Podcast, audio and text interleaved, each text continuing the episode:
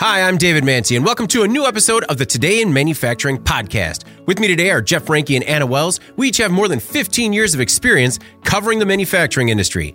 Every week, we cover the five most popular stories on our websites and discuss the implications they might have on the industry moving forward. Before we get started, please make sure to like, share, and subscribe to the podcast. You could also help us out a lot by li- giving us a positive review on whatever platform you use. Finally, if you want to reach the podcast, you can reach us at Jeff, David, or Anna at IEN.com with email the podcast in the subject line. Big week, you guys. Big week, you guys. Anna, how you feeling about it? Feeling good. Tim 52, today in manufacturing 52. It's been a year, Jeff. Unbelievable. Unbelievable. What a roller coaster. And it, in just a short 52 weeks, we have a first. We have our first sponsor of the podcast. Sweet. So I hear that like when podcasts are sponsored, you got to like read the ad. So You got to do something. yeah, Say I gotta, something. I got to do that. I'm going to jump right in. All right. Here All we right. go. Here we go. To the guys paying.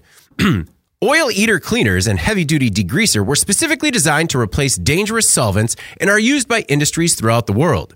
The company's ultra concentrated formulas are perfect for light, medium, or heavy cleaning and can be used with part washers, shop floors, equipment, and more. You can click the link below for a free sample, or you can visit ien.com backslash oil eater to register for a free sample.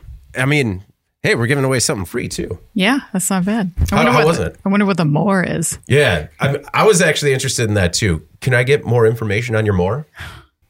I actually use this stuff. It is really good. Yeah. It works really well around the house. Yeah.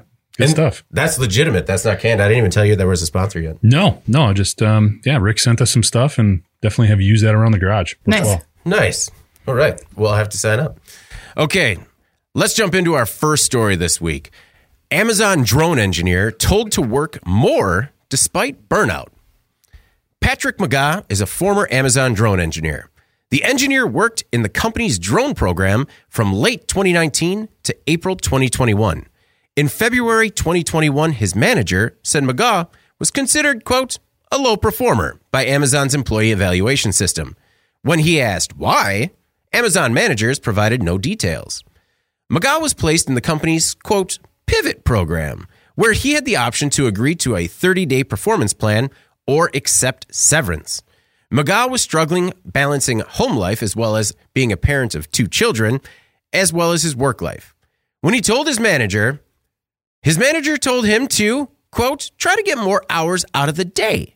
The manager suggested that he work an average day, squeeze in a one hour nap from 9 p.m. to 10 p.m., and then continue to work as late as 1 or 2 in the morning.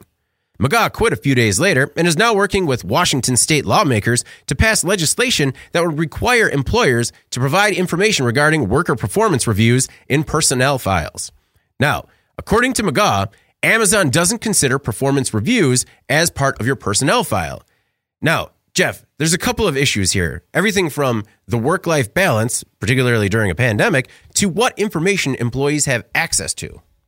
Yeah, there is a lot to potentially unpack here. I guess the first thing that stood out to me was this individual manager and sort of the route that he or she took in dealing with Mr. McGaw here, but Patrick McGaw.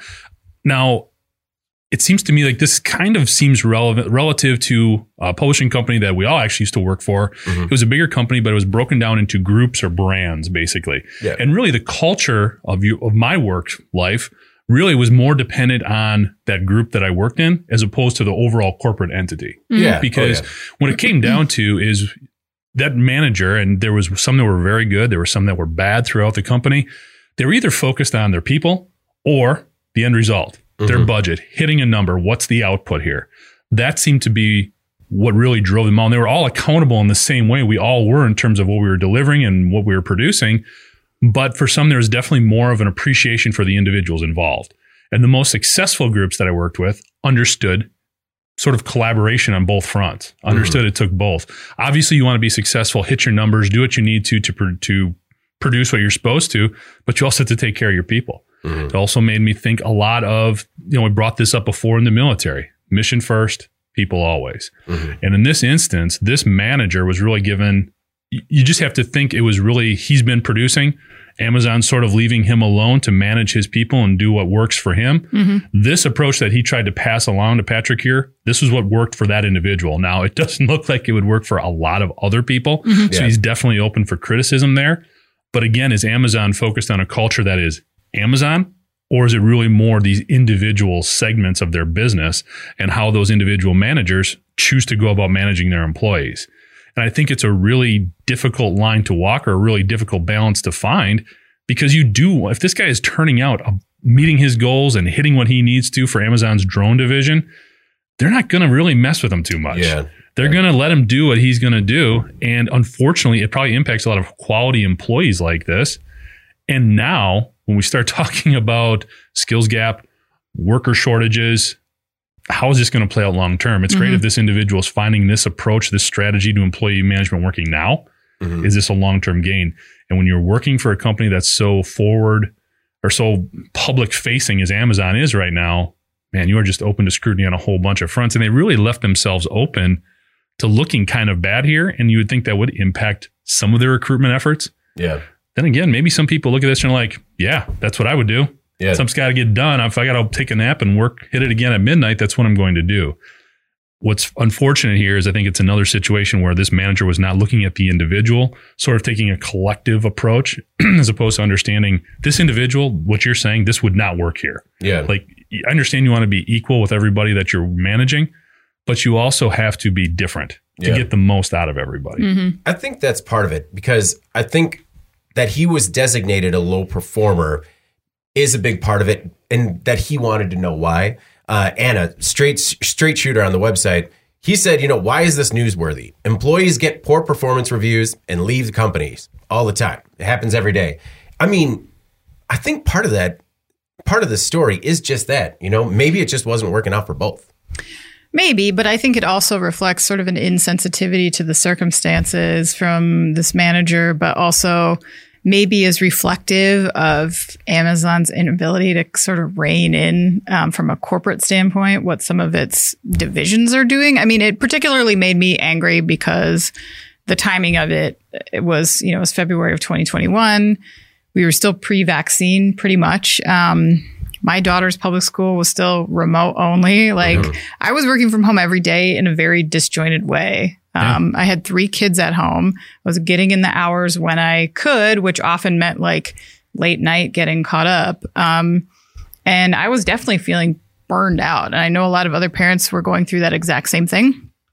And it was survivable for me, I think, because uh, we, um, have an employer who acknowledged the realities of the situation and was basically having a lot of patience with our need for flexibility and like recognizing the fact that nobody was choosing these circumstances. Yeah. Like nobody wanted to be working under this kind of dress. It was really difficult for parents, right? And I know that Amazon gets a bad rap for how they manage their employees. We've seen it from the warehouse side, a lot of conflict there. We've seen it from the delivery side. Um, you know, now obviously it's impacting white collar workers as well. And in this case, it is hard to determine if it was just this sort of rogue manager and if he was just trying to be helpful, right? Yeah, to yeah. say, like, here's what's working for me. True. Like you can say anything to somebody that's burnt out, and no matter what you say to them, they're just gonna be like, "I'm out." Yeah. You know. Right. And I think, like, despite it being well meaning potentially, like, he's already being reprimanded in the sense that like he's being told that he's a poor performer and then i feel like the the helpful uh you know advice doesn't really like bring into the discussion that like this was completely unprecedented and unsustainable for working parents to be like working in these circumstances. Mm-hmm. So either way though i think it does reflect poorly on amazon. And i'm honestly Yeah. kind of tired of seeing Amazon pass the buck on this stuff because they do. Every time they say like it was this individual's choice they this was not our protocol and at some point i think that companies like this need to rein in their managers and it's and it's a training issue Yeah. or it's an issue of people needing to be like effectively understanding what the company's standard operating procedures are Mhm. because it was february of 2021 we were in this pandemic for a while Yeah. um Yeah. they should have he should have had a better way of of sort of i don't know coming to a solution here in my opinion you know I, it's just not I I feel like some of these managers become managers because they've been there the longest, they're the most productive or whatever. They're not always necessarily the best at managing people, like Jeff brought up, you know. Mm-hmm. they need to be in a very structured training environment before they're put in those roles. And I don't know how it is at Amazon, but you see this stuff come up again and again with a lot of corporations Yeah. where Well, and I think Amazon has a role if they care. If they care, If they yeah. really do care about this, because Mhm. again, it feels like this individual's approach is almost being rewarded because he's hitting his deadlines. He's whatever his mark is, whatever the goals are for that individual to hit, he's hitting them. Leave him alone. Yeah. And going back to that publishing company I referenced, there were plenty of people miserable at that place. I was in a great place working with good people because they took care of me and understood the bigger picture. If this individual is just hitting his marks, don't leave him Well, alone. And part of what was successful, what breeds a successful culture is asking, you know, if the manager just told him, this is what works for me, it should work for you. Part of it is asking, what do you think will work for you? How mm-hmm. can I help Yeah, you? You know, especially in a pandemic, that was a big reason that it worked for us, Anna, is, you know, we had a, a good line of communication in terms of like, I can't do anything today. I have two kids that are sick and I'm not going to hit anything I need. You know, we're willing to ask for help and knowing that it was available to us. Whereas this just seemed like a straight uh, black or white scenario. You either got to do this or you got to go. Yeah. Uh, one of the things that I don't like about this is the quote pivot program. So when did HR transition, you know, to start getting keeped? You know, like in real nice, you know, like the pivot program, he just was put on probation, right? you don't it- it- Like that's yeah. just it. You're going into our pivot program, okay, Pat? And it's just like, I mean, just say you're on probation, like, and it's you want to call it three strikes. yeah, you're on your second strike here. You know, it's just uh, I I don't know. I, sometimes when it's uh, stuff like that, if I'm in that scenario and I'm already angry because I received a uh, bad review or my kite is in the wrong quadrant, um, uh, which is referencing a uh, Yeah. a review software that we had used in a previous life where uh, you gave people points and it created their uh, work kite. And then based on which qu- quadrants this kite was flying, the person was either an A, B, C, D, or E, or F employee. But you could only have like two A's. Yeah. yeah, you could only have two A's. You could No, only you couldn't have, have, too many A's. That yeah, was the kites Yeah. could only fly so high. Right. There's power lines up there. You gotta Well, in talking about Amazon struggles, like in June 2021, Amazon was worried that it was actually burning through hourly workers so quickly that they were going to run out of people. Mm-hmm. That's like, I mean, I, in the world. it's ridiculous. Yeah. Like, yeah, we're going to, where, where are we going to run out of people? Everywhere. Yeah. Just period. And then, like, also, the market for engineers is getting more and more competitive. Yeah. According to the US labor statistics, the shortage of engineers in the US is going to exceed 1.2 million in mm-hmm. 2026. So, I mean, if it's not working out, I mean, especially in drones, if you're a drone engineer, probably can get work anywhere right now. But, uh, and it's a, you know, it's a competitive market. Maybe go out there and find somebody that'll appreciate you. Well, I'd ask this, and I'd ask those listening, watching this too. Is this guy at Amazon, based on what we know, is he a good manager? Yeah. Mm-hmm. Is he? Because in this instance, according to his parameters, Yeah. this person was a poor performer. Okay. Yeah. They couldn't keep up. So is a good manager somebody who gets rid of that because it's not hitting your expectations in terms of doing what you're doing? Or is he a bad manager because he didn't try to reach out to this individual and help him more? Well, I we don't know. Oh, sorry. I didn't- Oh no, no. I was going to say just from Amazon, Yeah. Amazon's perspective, he's probably a good manager, Right. Mm-hmm. Because he's not in the pivot program. He was a low performer and he's gone. And so Yeah. technically that's a good manager kind of getting him out without draining any other resources. When you're looking at it at a more HR friendly pivot program, cute, you know, I wouldn't even say that, but yeah, no, like uh, if you're looking at it from the worker standpoint, you want to try and give them the best opportunity to succeed. Succeed, and it doesn't sound to me like the manager was doing that. No, and I think like was this person a permanently poor performer, or was this person a poor performer uh, as a victim of these circumstances? Like, True, yeah. You have to think about that, and like I feel like by February of 2021, the largest private employer in the United States would have a handle on better trying to manage some of these people that are just really like hanging on barely. You know, I mean, that's part of it. He started in late 2019, Mm-hmm. so like he was a complete, he was a complete like pandemic employee. Mm-hmm. I mean, that's that's got to be an interesting point. Like there are probably companies out there that don't really know what their employees look like in a normal world, in a, in a Yeah. normal setting. Wow, that's crazy. All right. Let's talk about bullets. No, or the lack thereof. All right. Our next most popular story documentary looks at the man behind the modern bulletproof vest. In 1969, Richard Davis was a bankrupt pizzeria owner living in Michigan when he got the idea for a bulletproof vest. Body armor wasn't new, but Davis thought he could make something lighter that could be worn under clothes. He started working with Kevlar, and to prove that his invention worked, he shot himself nearly 200 times. Davis is the subject of a new film, Second Chance, with the number two, which talks about Davis and his company, Second Chance, which is spelt out. It's cute that way. It also covers one of the company's biggest failures when a police officer died after the company started using Zylon in its vest. Now, Jeff, did you see any of the footage of this man? It's out there, and he is a character. Yeah, extremely interesting guy. I mean, he does have quite a story. I mean, they they brush on it briefly here, but he was a he owned three different pizzerias. Mm-hmm. He was delivering pizzas one night in Detroit, Michigan, and he got jumped. But he was carrying a weapon and basically took down two of these guys. The third one ran off. Holy cow. I mean, he was involved in this and while he was recovering because he did get shot after getting jacked for pizzas basically. Um, that's where all of this came from about trying to develop a bulletproof vest for law enforcement that sees these types of situations all the time. Yeah. So very interesting guy. I thought one of the quotes that was kind of cool too that he said about shooting himself to test the validity of the bulletproof vest. He said the first time it was for science, the others were show business. Oh yeah. And it kind of helps illustrate the fact that it's one thing to come up with a great idea. You got to be able to sell it Mhm. and you have to be able to put it out there. And that's what he was able to do. Now he's a little over the top, okay, with some things going beyond that initial um, getting and gaining acceptance from from those he was trying to sell these uh, bulletproof vests to. But his technology was good. Then he got into trouble later on down the line when Yeah. he found a material that was not so good. Yeah. But I'll get into that a bit. one of the things that this illustrates, I was talking to Anna actually about this this morning. I started listening to a podcast with Mike Rowe. Oh yeah. And it's basically it's something I'm probably getting the name wrong, but I think it's the name of his podcast is something like things I overheard or things that I've I've heard or whatever, or as it was told to me or something like that. And one of the stories he tells is about the guy who developed the Phillips screwdriver Mm. and the Phillips screw. And he came up with this amazing idea, but he could not sell it. yeah. He couldn't. It took him two years. He went all over the place. Finally met a salesperson. The salesperson looked at it, said, I'll buy the patent from you. oh.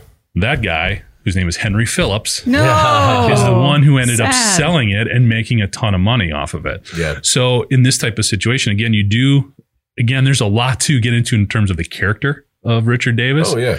But when you look at him as an engineer, product development engineer, he also could sell what his idea was and was able to do pretty well as a result. Did you watch the video of the first time he shot himself? Yes. Yes. It's like watching like a Faces of Death video where I'm just like, I know he's alive, but I don't feel like I can see it. It's mm-hmm. really hard to watch. basically he said something to the effect of if this doesn't work boy what did this if this works it'll save a thousand lives if it doesn't it'll take mine just like it would theirs or, or something to that yeah. effect Yeah, no, it was he's really smooth. Uh, Anna, he actually reminded me a, a lot of David Klein, who we covered, who was the owner of the, the or the Jelly Belly guy. Yeah. kind of really created something cool, but then also kind of was addicted to the fame a little bit. Yeah, and then you know they become sort of a caricature uh, at the same time. But um, I I don't know. I thought it was an interesting story. Uh, just like you know, there were some detractors, obviously, in this documentary. It sounds like his ex-wives, things Yeah. like that. Which Whenever you you see gotta take that with a grain of salt. But ex-wives were Yeah. interviewed, Right. it's like, oh, that means they're going to say some not nice things. I know. probably. Yeah.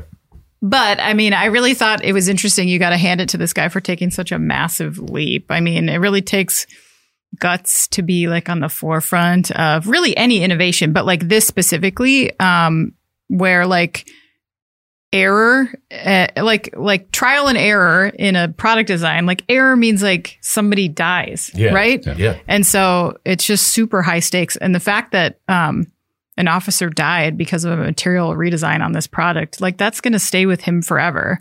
So I don't know. I just thought it's something that we don't talk about a lot when it comes to design work, but there's an ethical component, I think, and a lot of personal sacrifice that kind of comes along with pioneering something that, if not done perfectly, could have a very dramatic consequence. Oh yeah. And we really see that here. Um, you know, it's safety gear. Uh, obviously, the benefits have far outweighed the negative side. Still, um, you know, you think about how many designers and engineers probably carry so much pressure, uh, like when designing critical products. And Yeah. it's not something that I really thought about before, but like, you know, safety systems, chemicals, anything like that. Like, there's probably a lot of lost sleep that occurs um, around that. And I think that's worth acknowledging. You oh know? yeah, like, the first time a plane takes off. You know, like well, the first- exactly. yeah. yeah. And, you know, they describe this Richard Davis as a narcissist. Um, and I don't know, maybe that's sort of a necessary driver that allows people to kind of take that risk, um, knowing that your product is literally the barrier between life and death in the line of fire. And what if it fails, you know? Mhm. So maybe there's like a level of hubris that you have to have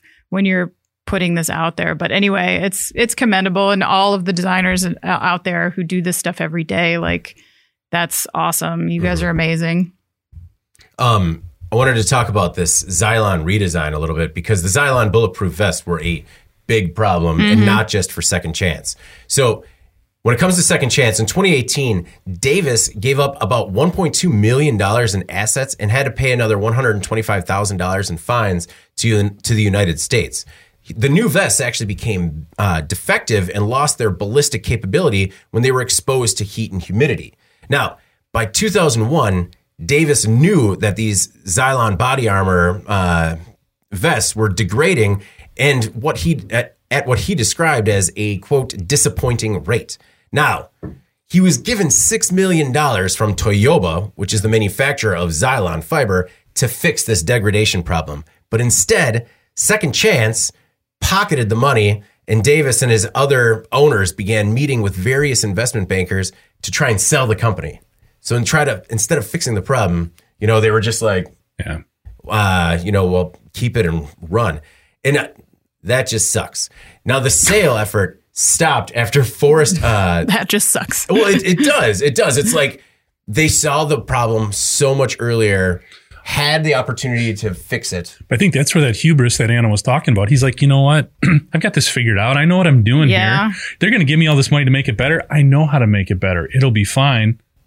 So I'm going to take what I can out of this. No, but his way to make it better was sell it. no, Sell the I- problem. Yeah. But he didn't take that money and invest in the development like he was Oh. supposed to. Yeah, no, it's, I mean, so then the sale, all efforts to sell the company were called off after the Pennsylvania police officer was shot through a Zylon vest and died in June 20, uh, 2003, which, you know, that's two years after they knew about the problem. Second Chance then filed bankruptcy in 20, 2004 and was liquidated. Now, more than 50% of used vests could not stop bullets the way that they were, you know, advertised to. That's just crazy. Half of them out there didn't work. And it was found out all because of a whistleblower. This guy, Aaron Westrick, uh, PhD, who was a former employee of Second Chance. And I mean, we talk about whistleblowers all the time and their importance. I mean, talk about having, talk about a burden on a designer. Imagine like finding out that your new design on a bulletproof vest is flawed to the mm-hmm. point where half of them are bad if they're in any heat. Now, talking about how it affected a lot of people, Toyobo, the manufacturer of Zylon, agreed to pay $66 million in fines, and the U.S. has recovered more than $132 million from 18 different corporations that all participated in the sale as body armor. So it was a far we- reaching problem. Mm. And he still was able to sell his company for like $40 million. Really? Yeah. Even so, what the brand? Like even after Yeah. they declared bankruptcy, so what did they restructure? Well, they still had the old designs. Oh yeah, with I the guess. nylon, the reinforced, the weave, the mm-hmm. nylon weave, whatever it was that that was initially Yeah, used. the Kevlar. yeah. Yeah. so that still worked. So he was still able to sell the company. Now he did face some huge fines from the U from the U.S. government, Yeah, but now his son is actually running a body armor company as well. really. So maybe this guy can sleep at night. I, yeah, you like? I I, don't well, I know. mean, you know, people make mistakes and they can try and uh, make it right. I guess. It was yeah. just Well, it was a horrible thing he did, Real and, big and one. again, yeah. real big one. All right, our next most popular story this week: the UAE bans flying of recreational drones after fatal attack. The United Arab Emirates has banned drones.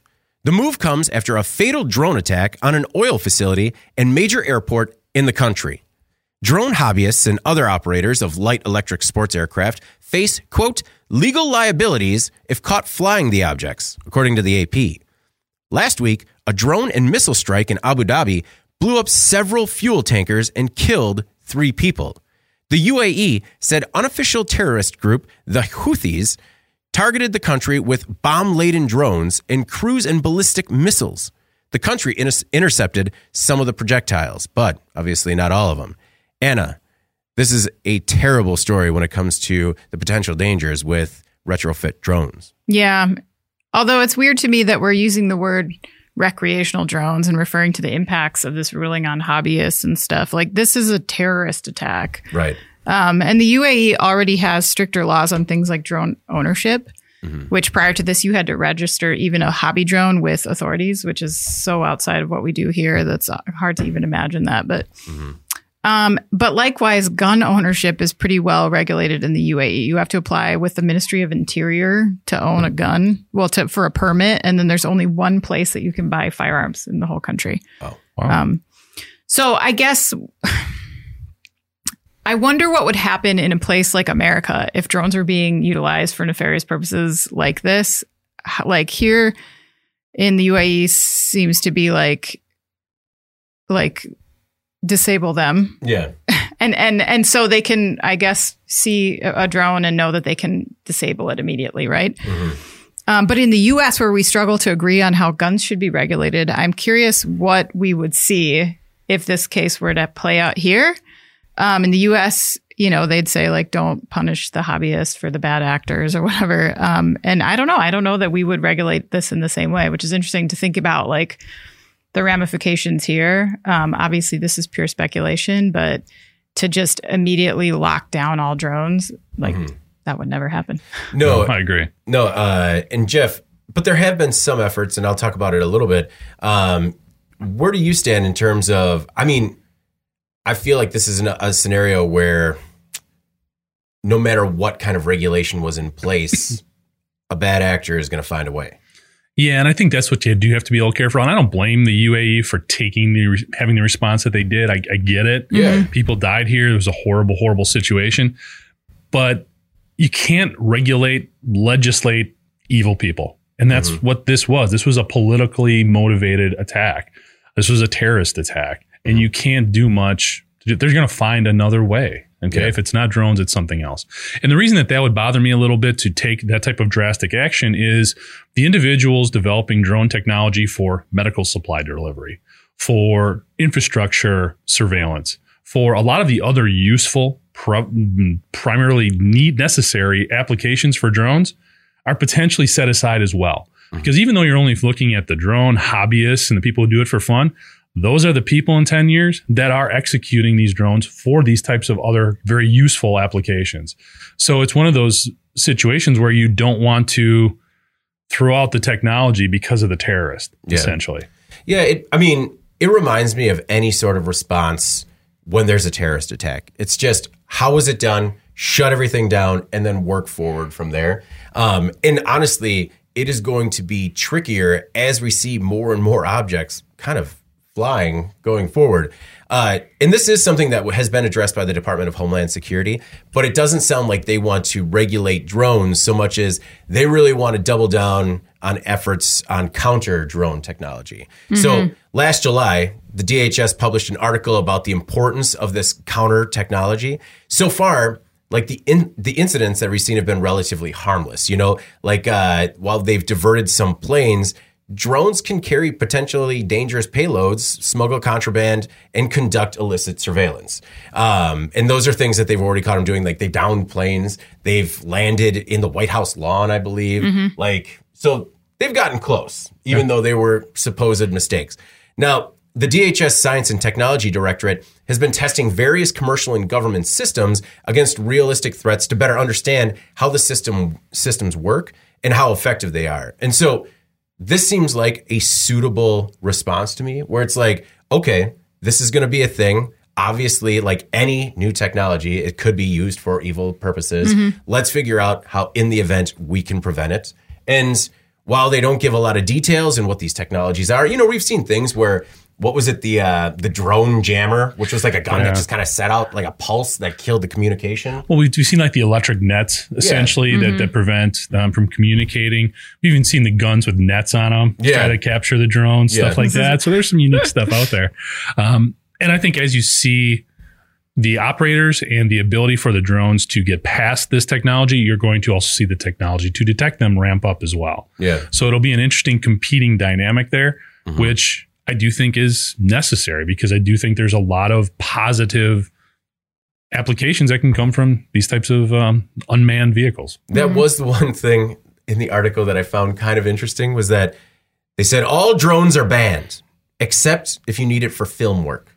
Like So that too. Yeah. what? Yeah. Like if you're in the movie business, you're fine. Right. But uh yeah, everything else we assume is evil.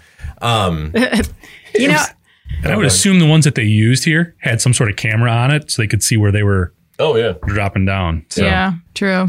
and it, I'm also interested in like the sophistication of it because I mean there are little quadcopters with GoPros on them that people use to take you know shots of their house, and then there are very sophisticated drones that are built for military uh, purposes. Right. It sounds like these, excuse me, were pretty basic because they, they did drop. And if you're looking at an oil refinery, it probably doesn't need a ton to No, really create a close. major explosion. Yeah. No, it's. uh I mean, I'm interested to see how we move forward with it. Um, and ho- I mean, maybe it's just as simple as if it's in the air, it needs to be trackable. Yeah.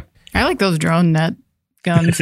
like I feel like reading comic books and watching like superhero stuff when I was a kid, I sort of underestimated overestimated, I guess, the number of like nets that would be used to catch To put, yeah. Space like- garbage, yeah, space drones, garbage net. Yeah. and stuff in the ocean, maybe. I don't know. not Yeah. catching a lot of stuff in nets. I like that the net deploying gun is essentially like the t-shirt shooter that Yeah. you see at like basketball games. where it's just like, what are they trying to plug it with like a you know an extra large t-shirt? No, that's actually uh, very sophisticated counter UAS technology. it's like ah, it looks like a Nerf gun with a fishing net. I know. Sorry. And the, the fact that that one thing is called jammer makes me think of like Oh yeah. a Nerf gun for sure. Oh, yeah.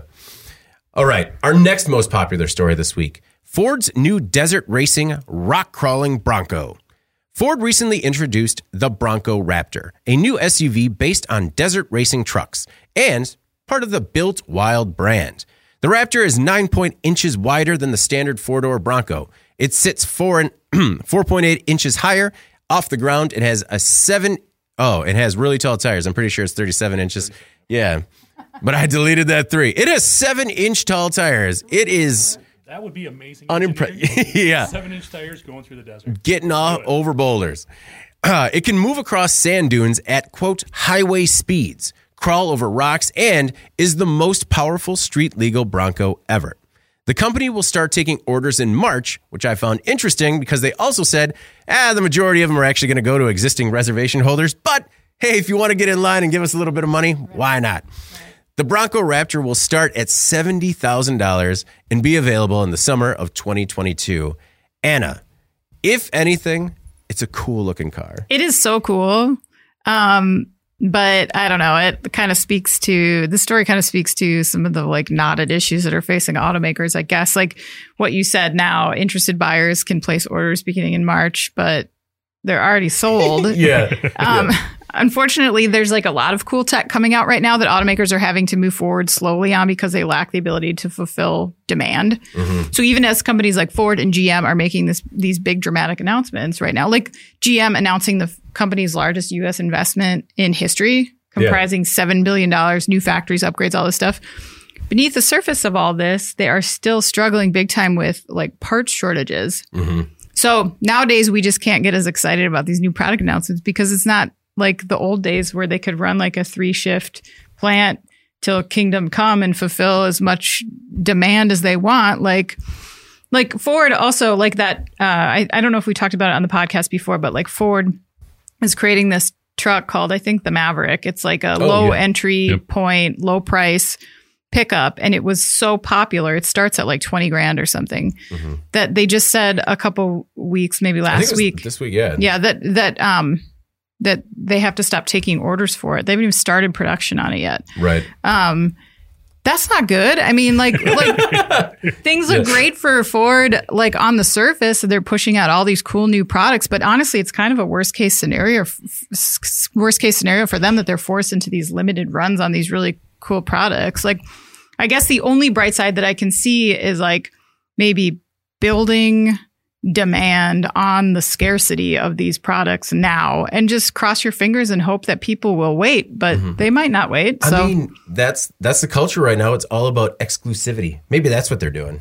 You know, But- they're. I mean, it's kind of like the Tesla model too, where it's just like, you want one, great, we'll get it to you in three years. I guess. I mean, that's what. Yeah. I, I, who knows how long it's going to take to get you know to get all these out. So Jeff, see, when I saw the photos of this without doors, I figured, wow, it's cool. All the doors can come off.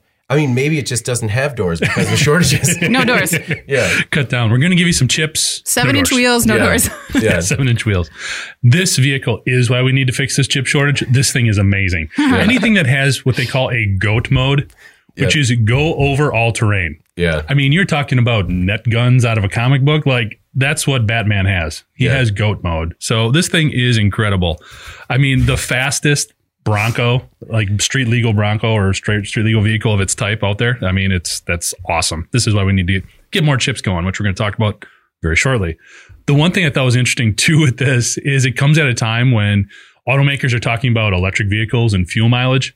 If you had to guess, because I don't think they put anything out about the miles per gallon on this uh, the the Bronco Raptor. Mhm. What would you guess the the average fuel economy is For the mile- Raptor, Yeah, for miles per MPG. I'm going to say maybe 20. Fifteen. Yeah. According to uh, because I couldn't find anything, I looked on a Bronco like enthusiast page, and the guy was saying, "Yeah, historically it said I can get up to 17. We're seeing about 12. Oh. So it's a lot of fun, and it is amazing. Yeah. but yeah, Highway it- speeds it's- through the desert and then you can't get back. yeah. It's Don't kinda- go too far. Yeah. I think it is gutsy on Ford's part to Yeah. basically respond to okay, the market's interested in this, but this does buck a lot of trends Yeah. in terms Well, of what people are going for. I mean, we saw when we saw the Bronco came come back, it had an incredible response. People Yeah. were excited, and it's kind of interesting for them to sort of take this, you know, uh, this angle with the Bronco compared to what we see with like the Hummer, where the Hummer went like uh, went electric. You know, Yeah. where it's just like, no, we're gonna make the Bronco just more More Bronco, badass. more Yeah. Bronco. Yeah. and it's like uh, you take your Hummer electric, and we're just gonna go race in the desert, but not far, not far. Yeah. The other thing I want to say is I did talk to Nolan about this. Nolan put this uh, video together, Yeah. did a great job writing it up, doing the research. He does need to practice his like Sunday, Sunday, Sunday type voice when Oh, he yeah. does these and Oh, goes okay. over the Yep. features. He was kind of talking about it like it was, you know, a moped or something. So needs to, Nolan need to work on that. They got to be 37 inch tires. exactly. You got a moped voice, is what Jeff just said. That's what Kinda, Jeff. That, yeah. Those are Jeff's words. Yeah. I was just. Yeah, that's No, just his. Uh, I've said this to his face. He knows. this is just He's gonna come. Jeff's shade to anybody in their 20s or younger. Yeah. Just like, you don't know the Hey, world. look, just because he was born after I graduated high school, that has nothing to do with uh, my trying to mentor him and help him to be better at his job. It is hard to hear somebody else talk about their infancy in your formidable years. You know, like, just like, what were you doing back then? I was in college. I was an infant and uh, nursing. Like, that's good to know. That's good to know. No, but uh, Nolan, Nolan Beilstein, he's crushing it lately. He's got a couple stories in the top five this week. Yep. All right. Our most popular story this week semiconductor factory jobs restored after mass layoffs. In late 2019, Microchip Technology slashed its workforce in Colorado. The company cut some 300 jobs at a Colorado Springs factory as part of a broader restructuring strategy. It was the last of a once thriving local semiconductor industry, but there's been a change of plans. Supply chain problems caused a huge shortage of semiconductors worldwide. Breaking news there, guys. It forced manufacturers and policymakers to take a new look at producing chips in the US after watching the industry mostly go overseas. As a result, Microchip not only brought back workers, but added new hires. Now, with 700 employees at the facility, the company recently announced plans to invest $40 million in the plant and add another 50 to 75 jobs, which would restore it to its pre uh, pre layoff levels. And Anna, what I liked is that it seems more like a long term play.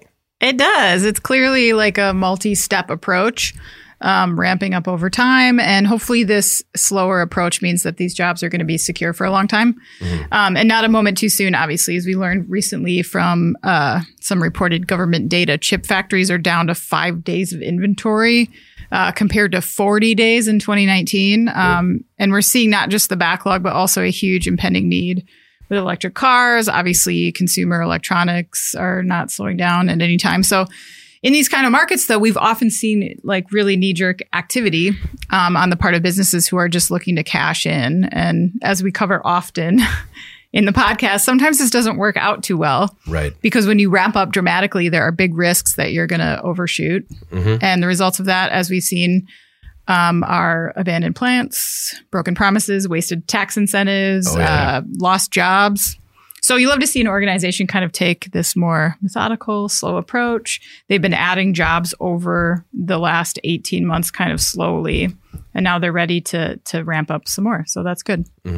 Uh, Jeff, that was my f- initial reaction. What took you so long? Because it seems like you had the capabilities more so than anybody else Yeah. struggling with this shortage. But I also it and I also thought like, well, it kind of seems like a like a money grab, you know, like how long are these people going to come back? Then you see an investment like forty million dollars in the plants, and I get it that people talk about maybe that's not that much in the grand scheme of like capabilities, but it seems promising. Well, it's a it's a more deliberate pace. You know, we've covered a lot of other semiconductor manufacturers who are talking about hundreds of millions of dollars in developing a brand new plant, thousands of jobs, and to uh, play the Vic Vinegar to Anna's Hugh Honey, always sunny in Philadelphia reference Phew, there. honey. Okay. Wow, I I'll thought take that the was negative. I'll take the negative side of this. Alex appreciated this uh, reference. What I would be concerned about here is yes, microchip technology is taking a more deliberate approach. These other companies, they're putting a lot of money into something. And what concerns me is the potential to this to be a more dramatic roller coaster ride for the semiconductor sector than it might need to be. Mm. I know we want to get out there. We want to get more stuff done. We want to get more things made here, closer, Yeah. get all that. They're not using fewer chips in cars or consumer electronics or even appliances. However, if we do this massive upscale throughout the entire industry, at some point, somebody's going to go, you know what? We could make this cheaper someplace else now. Yeah. And is it going to be another huge nosedive then 10 years down the line? And all mm-hmm. those things that you referenced there about empty factories, people out of work, all of mm-hmm. that. So while President Biden is pledging like $52 billion in support of a domestic semiconductor production strategy, I also want to know that there's going to be something after that. Yeah. Okay, once at some point we're going to emerge from this, you know, long winter that is the COVID impact on everything. What then? I want to make sure that there's some things in place, kind of what microchip did here in terms of taking a slow and steady approach, as opposed to let's ramp up and go nuts and then not being ready for the potential fallout down the line. That would be my concern with a lot of these other headlines that we've been covering. Well, and we see it it's all cyclical in business, right? It's like a 7 to 10 year cycle where I mean, you're right. It would be nice to have more protections in place to kind of keep things manufactured in the US and not just in 10 years when all of a sudden the pandemic is like, man, I remember. I feel like that was trouble, but I don't have a strong recollection Because that is what happened to the U.S. automa- automakers. Yeah. When we went through that recession in 2008, 2009, they were used to different demands, different product demands, different consumer demands, different levels of that. They were making too many cars. Yeah. And then they were selling them to rental car companies and other places, fleets, and they weren't making any money on these vehicles. That's mm-hmm. why they got in so much trouble. Their cars were lasting longer. People weren't buying as many. And it just got them into this really difficult cycle that was tough to break and took a long time to break. Mm-hmm. Now they're reaping some of the benefits. It'll be interesting to see what the automakers do once things get back to normal. Are they going to go back to pre production levels that weren't always the most efficient or profitable? Or are they going to sort of try to keep this almost mandated just in time type of approach? Mm-hmm. Fewer vehicles, higher margins. It's going to be interesting to see how that plays out. Well, we've kind of seen seen just in time kind of go away a little bit as people are talking about having more inventory. Uh, you know, so there could be they can kind of make it through some of these disruptions uh, going forward. Well, it's just in time because it has to be. I- It's no yeah. longer a strategy. Mm, I agree. I think that this is a temporary hiccup that was pandemic related. I don't think that that's going to change. I guess I'm curious, Jeff, if you think that any of the reshoring that's happening um, is safe. I mean, if it, you know, from your Yeah. position, it sounds like you're concerned about like whatever swings there might be. Obviously, of course, there's going to be cheaper places to produce literally everything. Sure. Um, but we found a lot of companies are moving things back for a lot of different reasons security um, sometimes cost china's not the, the lowest cost option anymore um, you know quality issues like that so um, i think that there is something to be said about reshoring and just kind of crossing our fingers that we can do it effectively here. Um, obviously you're looking at these companies are looking at the numbers and if they can't do it you know. I think reshoring is a little bit different than building a brand new factory. When you're looking at reshoring, granted they are bringing jobs over, but it's the pace feels very different than when you're looking at a handful of these big semiconductor companies doing very expensive, huge builds, making big promises. On not a hundred jobs, but like two thousand jobs. mm-hmm. That feels very different to me. I want it to be sustainable. I want that to work out. I'm just concerned that it's a short term fix. Mhm. So, how far out from the pandemic do you think we'll get? If you think it's only a short term thing in terms of having higher inventory levels, how far out from the pandemic do you think we'll get before that goes back to? I don't know, but I know that like just in time and lean took like a lot of flack during the pandemic, but the, there's a lot of reasons companies do it and cost is a big one. I mean, for for companies to hold on to inventory, um, supplies, MRO, all that stuff, that we've been going away from that for years because it's very expensive cost center for them to have all that. So, um, it would be a big change for companies to completely go away from that. I don't Mhm. think that that's, you know, I could see people trying to build in a little bit of fat there. That Mhm. maybe that we were getting a little bit too lean. I don't know, and maybe this was a lesson in that. Well, but I don't think that just in time goes away. I really don't. and those those strategies aren't just about the number of pieces of product in your inventory. It's Mhm. also about visibility and understanding things further down the supply Exactly, chain. Exactly. Exactly. So those parts of those strategies should never go away, and you think Mm-hmm. would become more important. Yeah, I just I've heard a lot of people saying that they're going to hold on to larger inventory kind of indefinitely. But I mean, again, again, it stands to reason that you know once people start feeling comfortable. I mean, they're saying that now. And it's expensive. And also, um, you know, if you're a publicly traded company and you're you got a ton of cash tied up in inventory, you're gonna have to explain. I don't know. It's I think people say it now. Yeah. I think there's a lot of people things that were said in the heat of the pandemic, and a lot of it has to do with reshoring, supply chain stuff. Yeah. Um, inventory things like that things that they will do differently now i think that that will be a short memory on that some of that stuff I'd agree. All right. Well, let's move on to our next segment. In case you missed it, in case you missed it, we talk about some of the stories that maybe weren't as popular online, but stand to make a big impact on the industry going forward. I'm not really sure how having a sponsor for a podcast goes, so I'm going to say, in case you missed it, is brought to you by Oil Eater. If you're interested in trying a free sample of Oil Eater, visit IEN.com backslash Oil Eater or click the link below. Oil Eater. It's a cleaner and a heavy duty degreaser. All right. in case you missed some of that grease Yeah, I, f- I felt good about that. Guys. apply some That was well oil done, David. to- Yeah, yeah, good work. yeah. All right. All right. Anna, what is your in case you missed it this week? All right. So my, in case you missed it, is about Unilever, the consumer uh, goods company. Um, they just announced that they're laying off 1,500 staff as part of a company-wide restructuring. And Unilever makes like uh, tons of stuff: food, personal care products, um, cleaning products. They make Ben and Jerry's ice cream.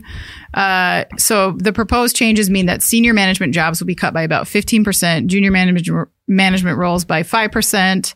Um, the company employs 149,000 people globally, but the changes won't affect factory teams, Unilever said.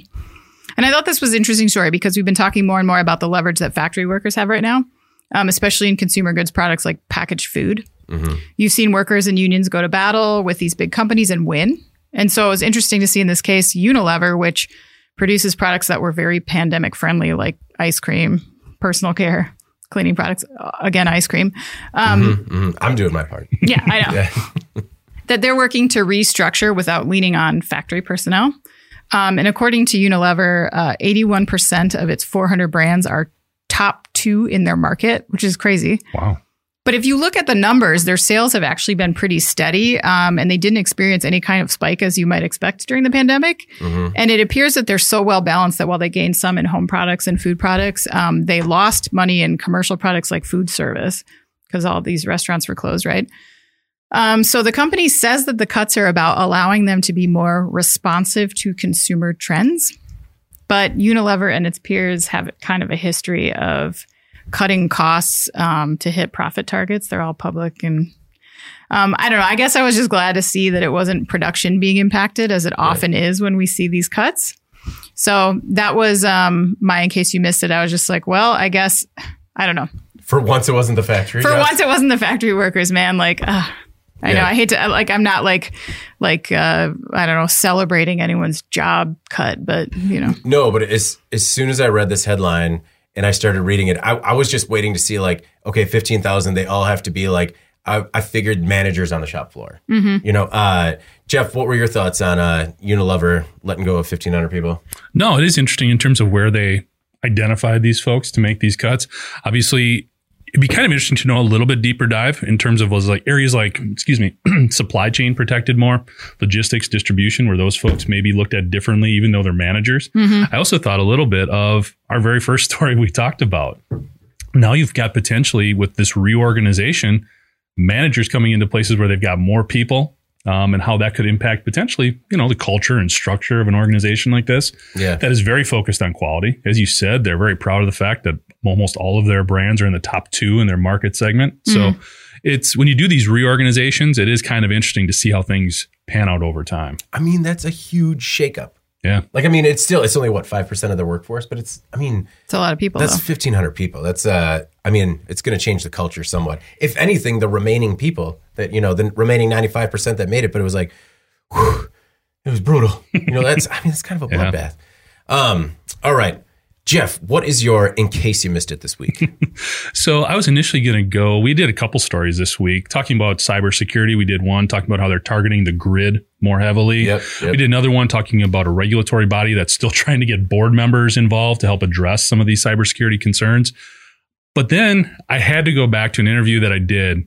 Um, over time, you know, if you had to think about some of the more interesting people that you've talked to, I mean, we've had a chance to talk to a number of CEOs, people have really interesting jobs. I was thinking, uh, you know, I, I did get a chance to interview Dean Kamen. That was Oh, kind of yeah. cool. Yeah, I did that awesome. a long time ago during the pandemic Love that guy's perm. and the jeans. great hair. The jeans. Uh, um, over the pandemic, I was actually interviewed for a podcast based out of Northern Ireland, which is kind of unique to, to share perspectives on U.S. manufacturing and stuff. But I've never done an interview with a guy who had a bird on his shoulder the entire time. Whoa. Yeah. yeah. So for this latest episode of Security Breach, we talked to Johnny Young. He has taken on a persona of Johnny Upgrade. Mhm. And he is an extremely interesting guy. Just to hear Upgrade. talk about cybersecurity, he basically came from a place of when he was a teenager, he was in a lot of trouble for doing something I'd never heard of called phone phreaking, where basically they figured out a way to have calls coming from a different number, but you could make it from your home phone number. Oh, So he was calling all these different places, wasn't getting charged for long distance, which was a big deal, you know, at the time. a long distance scam. Um, but it was like an FBI investigated crime that he was into, and he realized I could have gotten into a lot of trouble. And as he matured into his career, which spanned 35 years working for IBM and some other aerospace, uh, military defense suppliers, he started looking at it from the other side Mhm. and doing things more from the white hat perspective in terms of protecting all these assets. So in this interview, uh, on security breach, the headline is hackers are lazy, scammers are misfits. Um, he just talks about a lot of his experiences in terms of preventing early phishing and um, um, um, ransomware attacks, things like that. Everything from people like the pizza man coming into the facility, and you'd have to make sure he wasn't walking out with laptops Yeah. to try to steal personal information. Talking about just simple things like passwords Yeah. that we've talked about to, to protect all this data. So he's got a very interesting perspective, talks about a lot of different stuff that really isn't that crazy, but you need to do. Basic stuff, right? And it Yeah. comes from his uh, his time on the job. So and he did the whole interview basically with his parrot Scarlet on his shoulder. yeah. And he's really embraced this persona of Johnny Upgrade. He's got the black skull cap and the dark glasses and stuff. So he's trying to, uh, you know, he presents sort of the anti-hacker uh, persona. Yeah. but it's a it's a fun interview, and he does talk about a lot of interesting stuff. and that is John with a capital E, all one word, upgrade. And when I was watching it, it took me a while because I thought that bird was fake. and then the bird moved. I'm like, my goodness, that is talented. Yeah. And just a very domesticated bird. Um, no, I've, uh, all the cybersecurity stuff is very interesting because as we kind of dip more and more into this in the industrial setting, Yeah. you realize that there are still so many vulnerabilities out there. Yeah.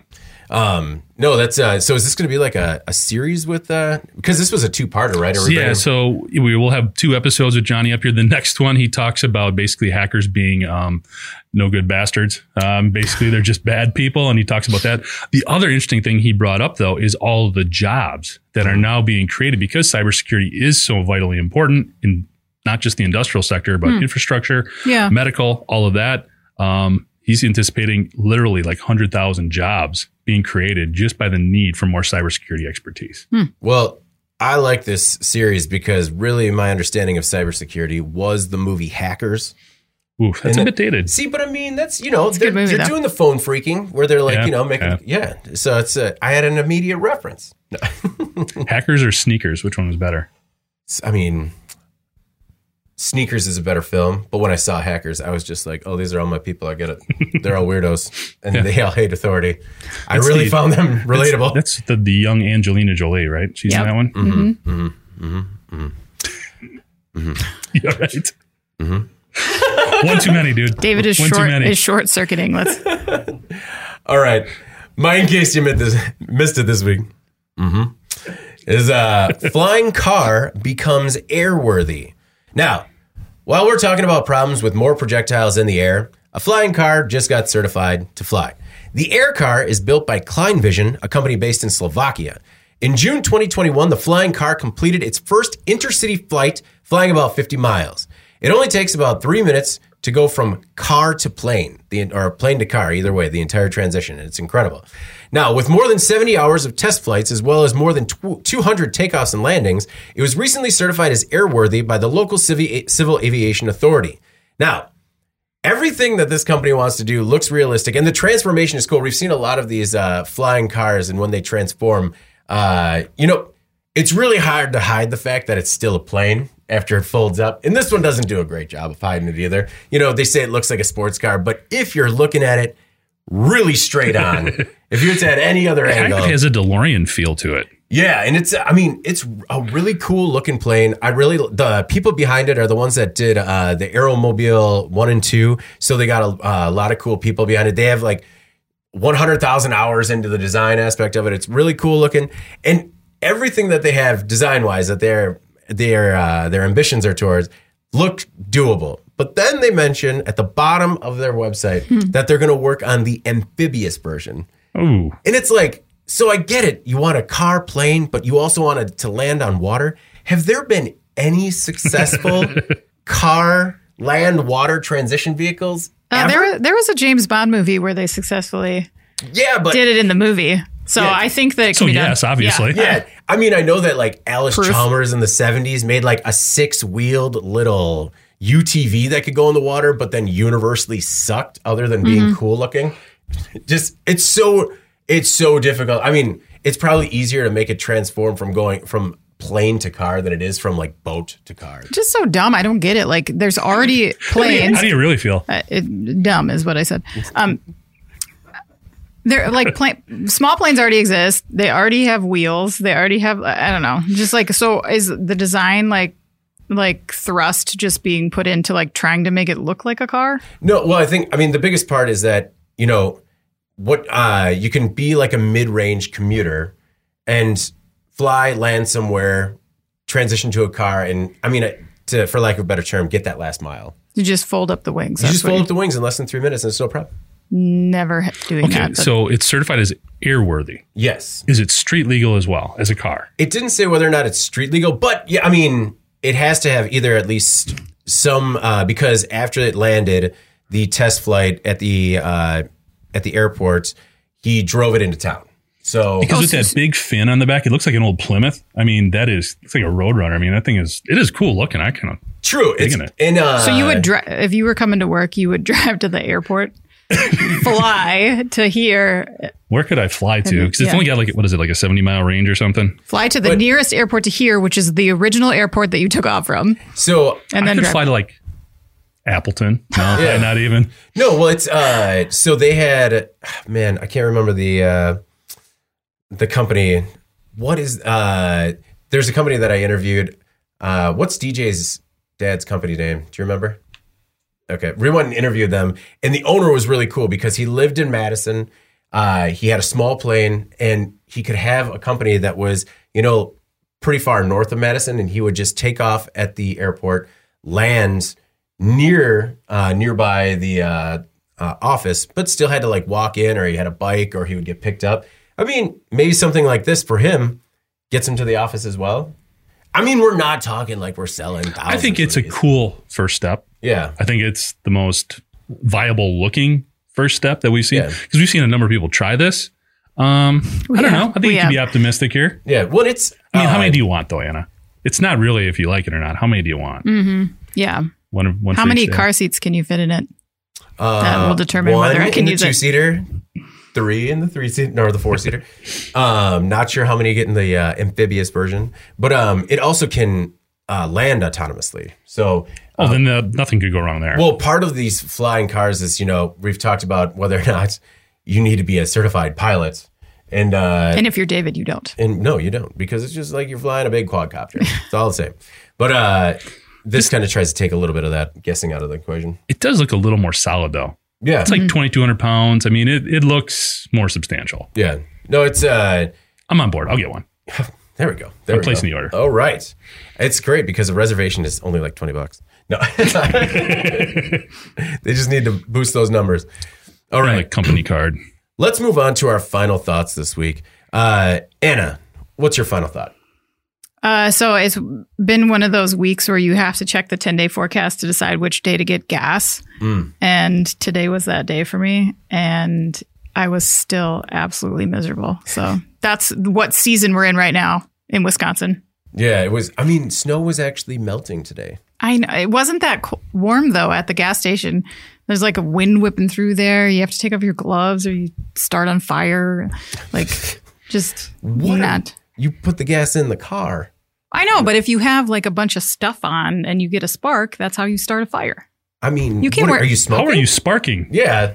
Guys, don't you know about this? You're not supposed if if you have like static electricity. Yeah. So if you're like wearing a bunch of clothes, they say that more fires are started by women at gas tanks because they are more likely to keep their gloves on or to get back into their vehicle during uh, pumping gas because they get cold. Really? Look it up. Is that real? Or is that like a daytime radio stat? I don't know. I actually don't remember where I heard it. It could be like an internet stat. Yeah, because I just like, I mean, so like, what are you? Might like, have made it your up. I jack off, jacket out, had everything off, like. Uh, No, but just- I I like would not. Plus, Like a if you hazmat suit on when you get out of the car. Plus, if you get gasoline on your gloves, do you want that to happen? I Do you do. wear your gloves? Oh, I kinda no. like. I love the smell of gasoline. Oh my god, a little too much. Yeah. this is the wrong room No, for this but I guess uh, conversation. I guess that I've pumped gas in gloves, but I don't like make a point to do it one way or the other out of fear Yeah. that I'm going to burst into flames. Not well, worried you might want to static electricity for my gloves. a healthy a, a healthy amount of respect for static electricity, guys. We'll have to get you those strips that you put over your feet that ground you at all times. Like, it's the only way. It's the only way. That's right. Uh, be safe out there, people. Be Yep, safe out there. yep. All right. Uh, uh, we got a comment from Nolan, who happens to be watching the podcast live. Uh, I'm never take. I've never taken gloves off when pumping gas. Well, But that's he never. He doesn't say whether or not he's ever pumped gas. And that's, that's a, a- fair that's- concern to raise. that's a risk, Nolan. If you, I mean, just Well, I mean, these kids these days are just risk takers. You know, they still have that Superman complex. oh man.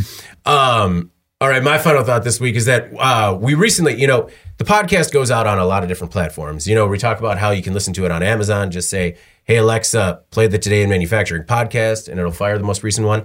But as part of that, we go through one main service that kind of sends it out to all the different platforms, whether it's Apple, Overcast, Google Podcasts, whatever.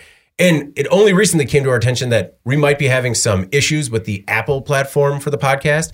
So I just want to say that while we try and keep up on every platform that we're on, we don't necessarily know if something's going wrong. So if you ever have an issue with whatever platform you choose to use, uh, view us on, please let us know because hopefully that wasn't happening on Apple for a long time. But uh, if you continue having that error, please let us know. And then we'll likely send an email to them that they won't answer, but at least we'll know. that at least we'll know. Then we'll blast them on the podcast. yeah. That's right. We're gonna take down Apple with our words. That's right. We're gonna force them to pump gas with gloves on as a punishment. All right, Jeff, I am chomping at the bit to know the answer to this story uh, question this week. Well, before we get to that, Mm. just so you know, I mean, Anna's in one place about scheduling out when she pumps gas because it's so cold. I'm going ice fishing this weekend. Yeah. I'm leaning into it. That Yeah, is so- bananas, but okay. Where are you going fishing? Eagle River.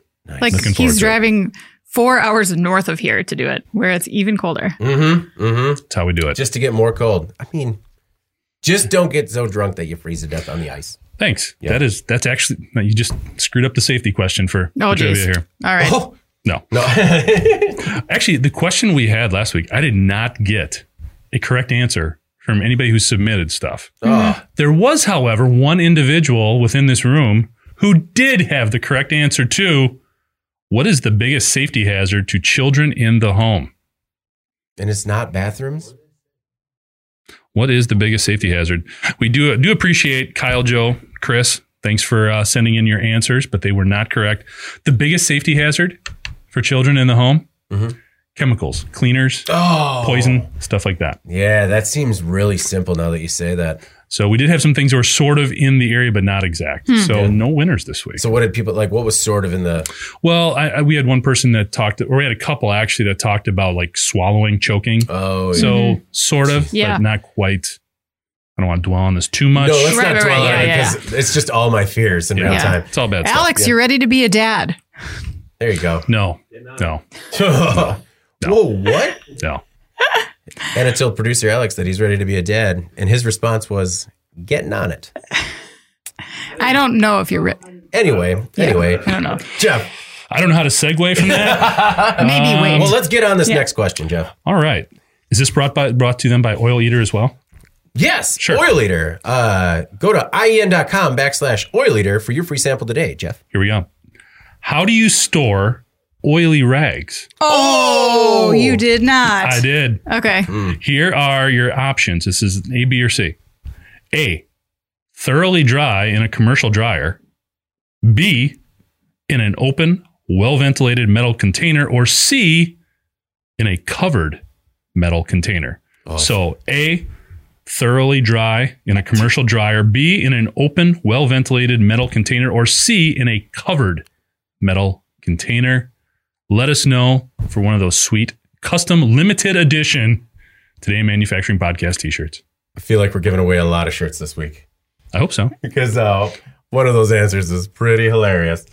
But uh, And and for those inter- interested in safety, um, if anyone can find any data to back up my contention that you cannot wear gloves while getting gas, please send it to me. Copy right. Jeff. Copy David. Very good. All right, before we get out of here, please make sure to like, share, and subscribe to the podcast. Actually, you know what? Before we do the closing, I just got to say, like, it's been a year and it's been awesome. I really enjoyed doing this podcast with Yeah, you it's guys. fun.